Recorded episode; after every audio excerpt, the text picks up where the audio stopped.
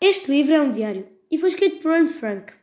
O livro conta-nos a autobiografia de Anne, uma menina que é forçada a esconder-se com a sua família e um grupo de amigos só por serem judeus. Quando fez 13 anos, Anne recebeu uma prenda, um diário, a que chama Kitty, e começa por escrever um breve resumo da sua vida. Fala de como os seus pais se conheceram, do nascimento da irmã e do seu. Depois ela descreve como os nazis chegaram ao poder e queriam eliminar os judeus. Por isso, o seu pai decidiu ir viver para a Holanda, dirigindo a empresa a OPECA. Mas também aí a vida se complicou e tiveram que se esconder. Relata-nos a noite em que a mãe acordou-as às cinco e meia da manhã, vestiram o maior número de roupas que conseguiram e o pai escreveu um bilhete, deixando-o em cima da mesa para a vizinha, a dizer que tinham viajado para a Suíça e vão para o escritório do pai.